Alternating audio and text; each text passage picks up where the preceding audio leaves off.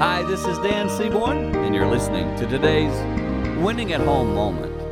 Recently, I was talking with someone, and after I'd finished talking with them, I said to them, Hey, if, if anything I said there came across the wrong way, I'm sure sorry. I, I didn't mean to do that if I came across in a way that was eh, hurtful in any way. And, and they simply said to me, Dan, I know you. I know your heart. You have the benefit of the doubt with me.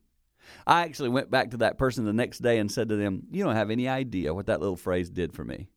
Just knowing that you know me enough to know, even if I did make a mistake, even if I did do something offensive against you or wrong, you kind of given me a forgiveness because you know me and you know my intentions. And I want to tell you today, having that kind of love for the person in your family is a really big deal. Just know they're going to hurt you at some point, but know their heart.